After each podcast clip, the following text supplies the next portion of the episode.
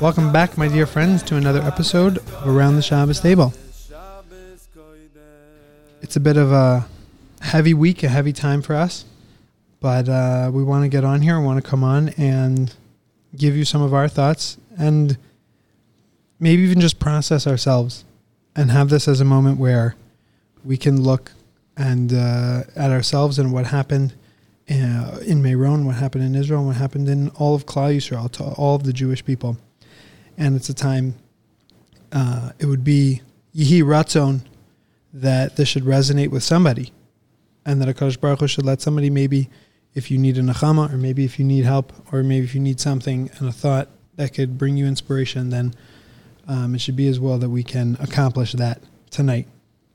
We are brought to you by the Intentional Jew Podcast Network. You can check us out on intentionaljew.com. And also, in light of just dealing with turbulent times in your life, I put up a podcast this week on Beyond the Book with somebody who had a conversation with. Her name is Ricky Simon. And through through her husband's uh, fight with cancer, she remained faithful to HaKadosh Baruch Hu and has a lot to say. And she wrote a beautiful book about it. And I got to sit down and talk to her about that. So if you're looking for more ideas, um, that's a nice place to go to as well. It's beyond the book. Her name is Ricky Simon. You can check it out on intentionaljew.com. Right, and I can make a little commercial.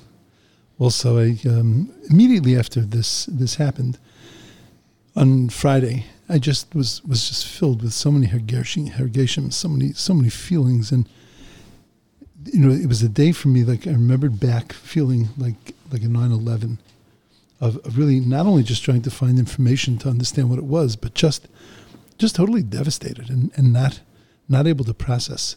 And I put out a very a short Shabbos message, which can be found on uh, on my YouTube channel, and it's uh, it's an eight eight some odd minute message, but just it's not even an instruction. It's really just what I was processing and what I was going through.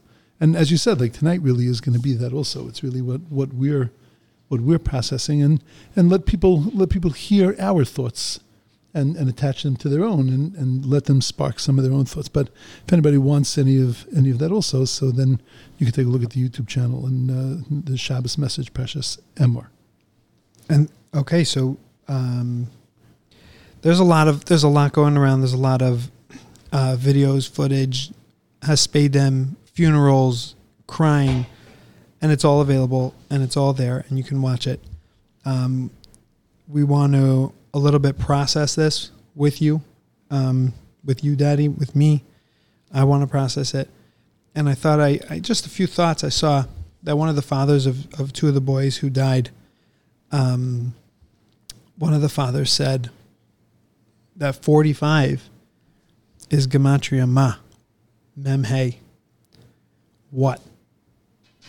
And and I think that's how I'm still feeling now is, what? The ambiguous nature of what happened. What happened? Ma. What? And I think that that's sometimes a uh, the Sahara sometimes tries to um, instill that in us this this safek, this not knowing, this this havoc in our minds.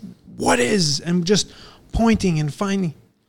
And sometimes within that moment, I'm sure 9 11, as you mentioned, was similar to that, where it's like people didn't know.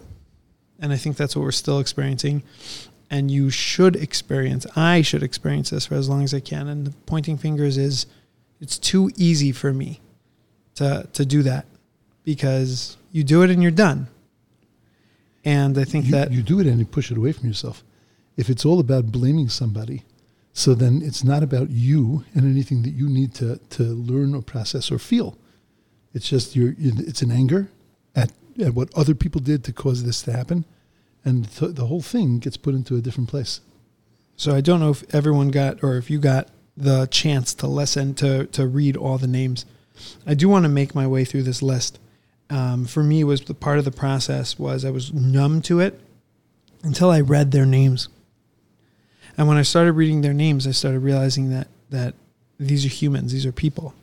It's not the collective ma, the the 45, but each one is a uh, is a person. So if you give me a minute here, I'm going to read And I think it's you can close your eyes, you can process this because I think the names are, are important. And I apologize if I don't uh, say them right. Menachem Zekbach. Menachem was 24 of Modi'in Illit. And he's survived by his pregnant wife and their one year old child. Again, I don't know if I'm going to make it through more than a couple of these. Simcha Diskind, 23 of Beit Shemesh. He was survived by his wife and two young children. Shraga Gestetner was a, uh, a native of Montreal. Um, he's a member of the Skver Hasidic sect, and he's survived by his wife and five children. He lives in Monsey. Shim, Shimon Matalon of Beitar was survived by his 11 children. Yedidia Hayut was at this event with his family, was 13. David Kraus was 33, survived by his nine children. Moshe Bergman, 25, studying in Mir Yeshiva and living in Yerushalayim. Chaim Rock, 19, was from the central city of Beit Shemesh. Yisrael Anak- Anakba, 24, survived by his two children.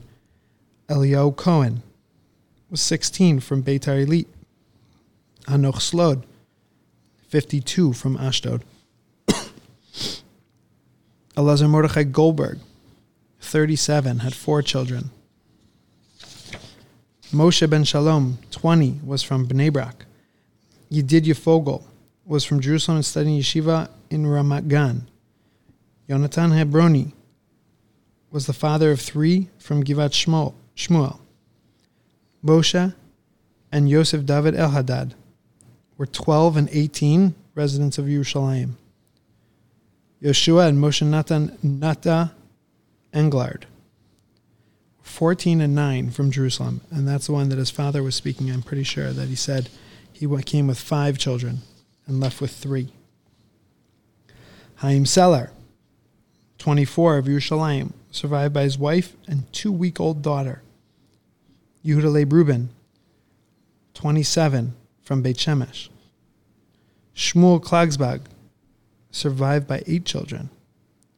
Yosef Amram Tauber, 19 from Monsey. Danielle Morris, 19 from Teaneck, New Jersey, from Yeshiva Shaalvim. Moshe Levy, 14 from Bnei Brak. Yosef Yehuda Levy, 17 near Haifa. Nachman Kirschenbaum, 15 from Beit Shemesh. Ariel Tzadik, 57 from Jerusalem. Rabbi Eliezer Tzvi Yosef, 26 from Kiryas Yoel, New York, father of four. Abraham Daniel Abmon, Abmon was 21. He was from Argentina, studying yeshiva in Jerusalem. Dubi Steinmetz, 21 from Canada. Yishai Mualam, 17, again near Haifa. Yosef Masterov, 18 from Ramla. Yosef Greenbaum, 22 from Haifa. Eliezer Yitzchak Koltai, 13 from Yerushalayim. They were from Passaic, New Jersey, before moving to Israel with his family. Menachem Knoblowitz, 22 from Borough Park. He was engaged to a young woman from Lakewood, New York. Elkanah Shiloh, 28 from Yerushalayim. Elazar Geffner, 52. Yossi Cohn, 21 from Cleveland, was a student in the Mir Yeshiva. Shlomo Zalman Leibowitz, 19 from Sfat. Moshe Tsarfati, 65 from Yerushalayim, was survived by four children and 25 grandchildren. Ariel Achdut, 20, was from Jerusalem. Chen Doron, 41, was a resident of Cholon. Mordechai Fakata, 24, Satmar Chassid, father of two. Yaakov Elchanan Stavarsky, 20, from Elad, was a student in yeshiva in Jerusalem. That's that. And I think that for me, reading those names again here uh, made them into people, and seeing that uh, my wife pointed out that it's you know mothers, mothers and wives who are left alone on this one. It was all men, and they they left families and and wives and mothers um, crying for them. So when you have that, uh, for me having that making them human, making them people, and imagining that um, really, really uh, quiets down all the noise. There is there's there's going to be a lot of noise. There's going to be a lot of conversation around this, but this is the conversation. The conversation is we should we should open that, not have the conversation, but that to, just to make everyone aware that the conversation is going to be about blame. It's going to be about politics. It's going to be about and and some of the conversations are actually important conversations, but they're not not according to our estimation, not for now necessarily, but but that's what the conversations are going to be. The why did why did this happen logistically? How did this how how was this able to happen, and and what does that mean? And who's to blame for these kind of things? And this we're we're Klal Yisrael's in Shiva right now. We're in Shiva, and and that's not that's not the discussion for now. It will become the discussion. It will be the appropriate time to discuss it. You know, and you mentioned that the father said "ma," and that that that's really the question that we have to ask. We have to ask "ma." It's a very beautiful thing that was once said that the the question is not lama, why, but lima, for what. What's not why did this happen? None of us, none of us could ever and should ever grapple in why it happened. But what we can get from it and what we're what we're what we're to do with this, what we're to understand from it, what we're to walk away with, what we're to feel, that's lima for what? For what is this is this all happening? What are we supposed to take from this? I want to tell you a beautiful thing and this is this is something I heard. It's something that I'm I'm using to help me process, and and if it and if it helps anyone, then then it's a beautiful thing.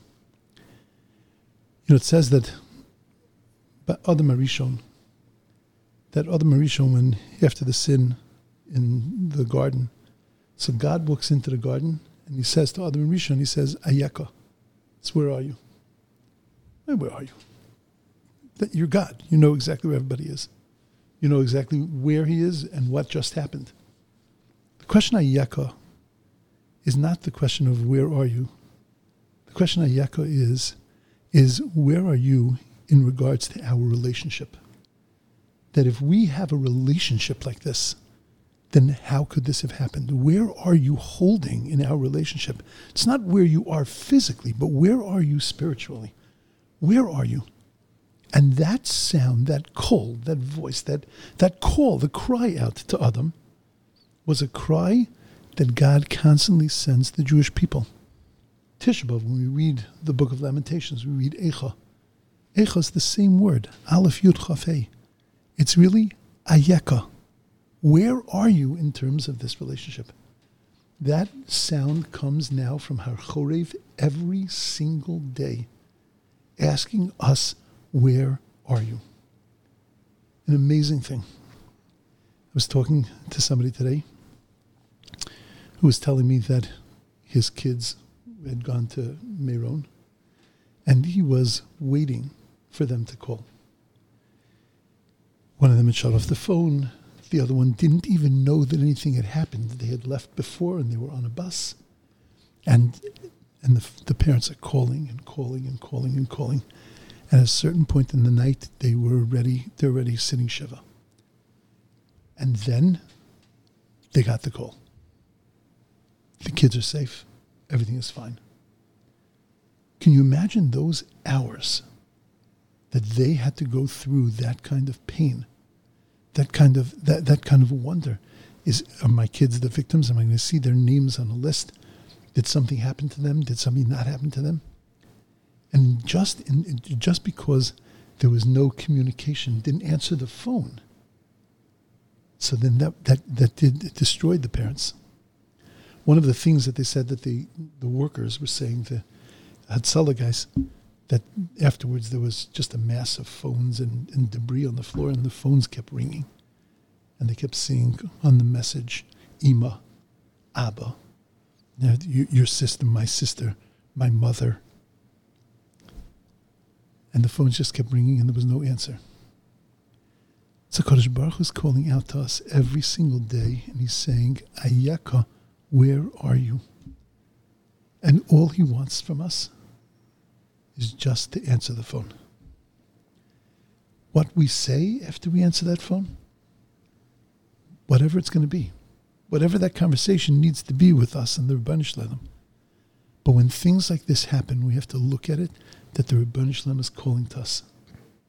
And he's calling to us just pick up the phone. Just just come close, just do something, just say hello. Just acknowledge me.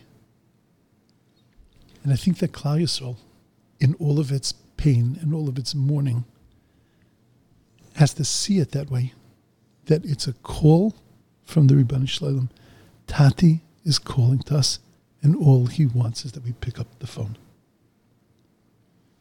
And to everyone, that the way you answer the phone is different in the mashal. Hello, what's up? How are you? Answer the phone. The message is, is personal for each person. Um, but right. there's there there there definitely you need to to answer that phone and say where are you. Um, I'll, I'll just tell you uh, that for me, I don't know if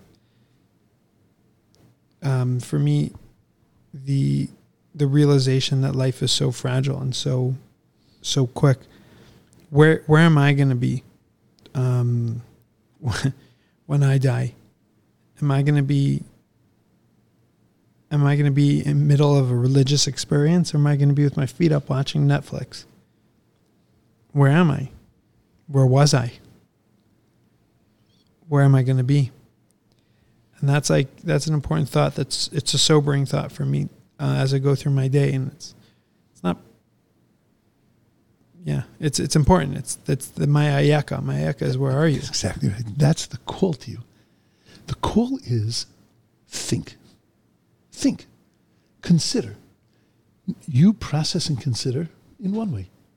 I maybe would never even have those thoughts. My thoughts would take me to a very different place. But, but what Kodesh Baruch Hu is doing is he's calling. And our responsibility is to respond. And, and your response is amazing. It's amazing. So You there was a, you there remember was a child, there was a kid who's who was there with his father, and one of his brothers was was niftar, who died, and they um they asked him, "What were you thinking?" Little boy must have been nine, between nine and eleven, maybe ten. Yeah. He said, "What were you thinking?" And without hesitation, the kid said, "Emunah b'tachon." Faith in God. So that's the same the same kind of thing. Is where where are my kids? What am I teaching my kids? Am I teaching my kids that Hakadosh Baruch Hu is there with us, and that Hakol Tova, and that there's and there's there's everything is with a cheshbon? The father was crying out, and he said, "The only thing I was davening to Hashem is Lo tikach al tikach mimeni et ha'amunah. Don't take from me my faith. You took my two children. Don't take my faith." Is that where I am in times of trouble? Am I thinking that, or am I just thinking, did I make enough money in my life? Did I leave? You know, what was, what was my legacy? What did I do? Is that what we're thinking?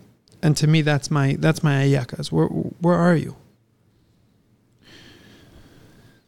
It's a, it, it, it's an alarm. Whenever Klal Yisrael goes through things like this, it has to be an alarm, and and we have to appreciate. For me, I found this time that I was, I just I can't get enough of listening to, to other rabbanim and listening to to gedolim and listening to how people are processing. I, I shut off as soon as I hear reasons. I shut off. Nobody's n- not too many people are doing that. I heard one today, but but really people aren't doing that. They're just saying the, the main message is just just the Kodesh Baruch is calling out to you. Reach out to him. Don't don't let these feelings go away. It doesn't mean that we become debilitated, but this has to color us right now. This has to this has to cover us. This has to to really be it really be present in our lives. That that a, a, a tzara like this happens, and w- why and the you know the, the the things the mistakes that were made we need to focus on those in order to be able to make sure the next time there's a gathering of hundreds of thousands of Jews that there isn't a sakana. But not because of blaming just to know that we got to fix that. Okay we had a problem a serious problem and we have to fix that. But what we need to be focusing on is the ruchnias, the spirituality, the message that God is sending to our ruach, to our neshamas. Shlomo Katz tweeted today, amongst all the things, if you haven't seen his videos, um, where he's where he's uh, interviewed on both Israeli news and national and uh, American International. news. I'm sorry. uh, he's just making a beautiful Kiddush Hashem and, and letting his heart um, pour out, and really, really the heart of Klal Yisrael pour out on these uh, interviews. But he tweeted today that it's horrible, it's horrific that the, the gates of heaven were opened this way. But now that they're open, we can't let them close. And we just got to make them as wide as we can. And uh, and I think that's the that's uh, put into words. That's a message, an important. You know, I want to show one one other little thing. You find a lot of times when a tragedy like this happens, what a lot of people do is they try to personalize it. Oh, I know that person's father's brother, sister's mother, right? I was I was there two minutes before, and then I left, and I would have you know, been there I if would not have been for there. it, I thought about going, but then I, I, I something happened, and I couldn't go. Um, What is that? Yeah. I, so, so I, I, not, not, I I decided not to look at it in a bad way. It bothers me, but I decided not to look at it in a bad way. It's because not everybody has that mechanism that they don't need to know a name in order to feel a connection, because they feel a connection to Klal Yisrael. You know, a lot of times when a person is sick, so we share their name. When we say Tilim in a shul or in so if you share the name, then then people will feel more connected. The truth is, is other than davening for a specific person, but but you really don't need to. If a yid is sick, if a yid is in trouble, if a yid is going through this, then I'm going through this.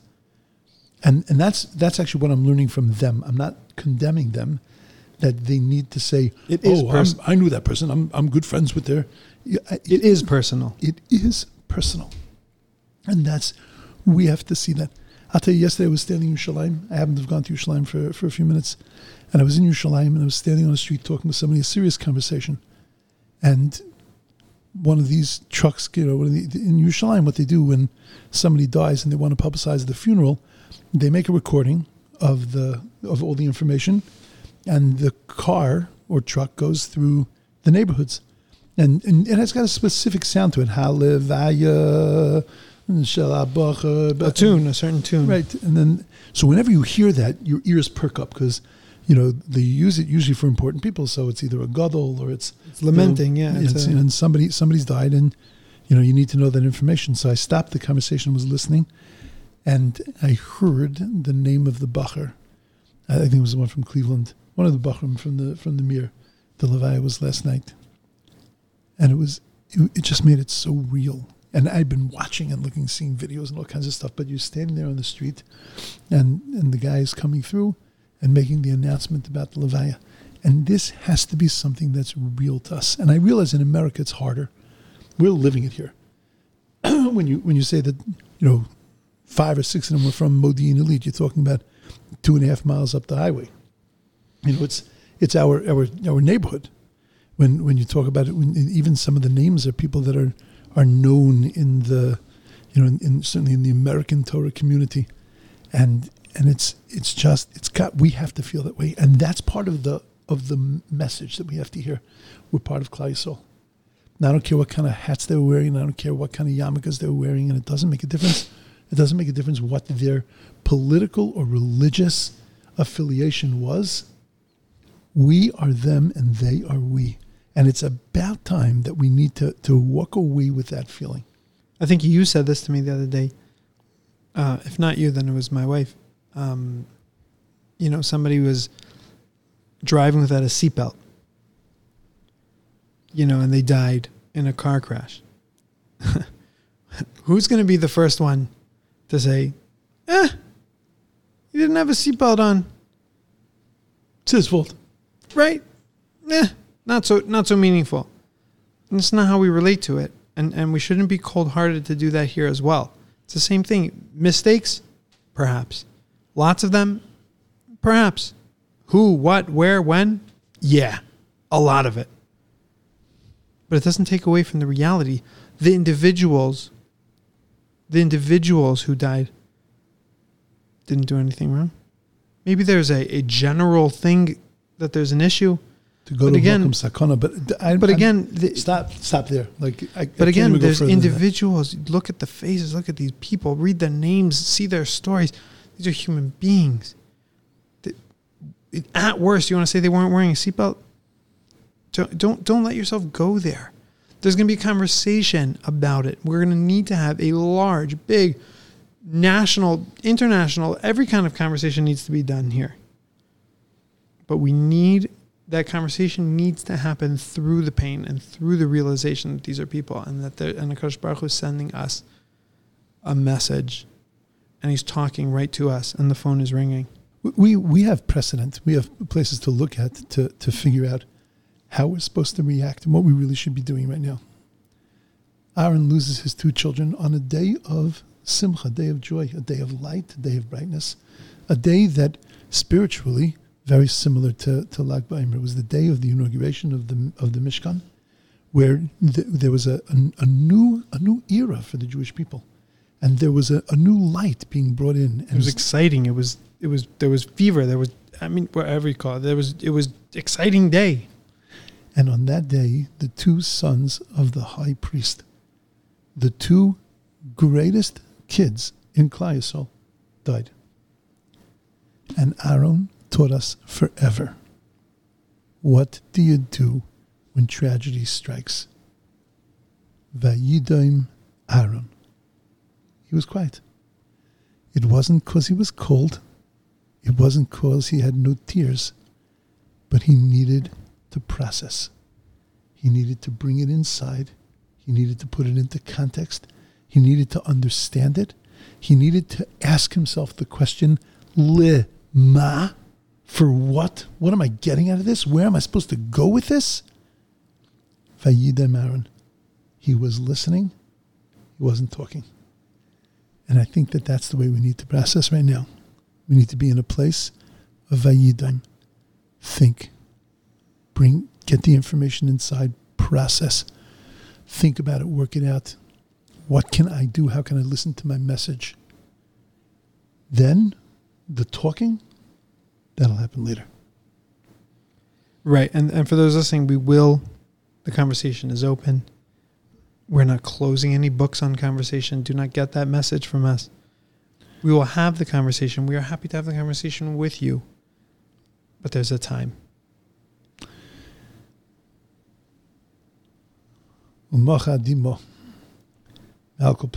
that tears should be wiped away from the face of the earth we should know from Numer like this. And the way that we can begin to not know from Tzad like this is to begin to listen to our messages, hear the phone ringing, and just pick it up. Okay, thank you for listening, and uh, we hope that this helped you in some way. If we can, if anybody does need help, you can reach out to us at uh, intentionaljew at gmail.com or to the rabbi or to myself and we will um, be happy to help you in any way that we can.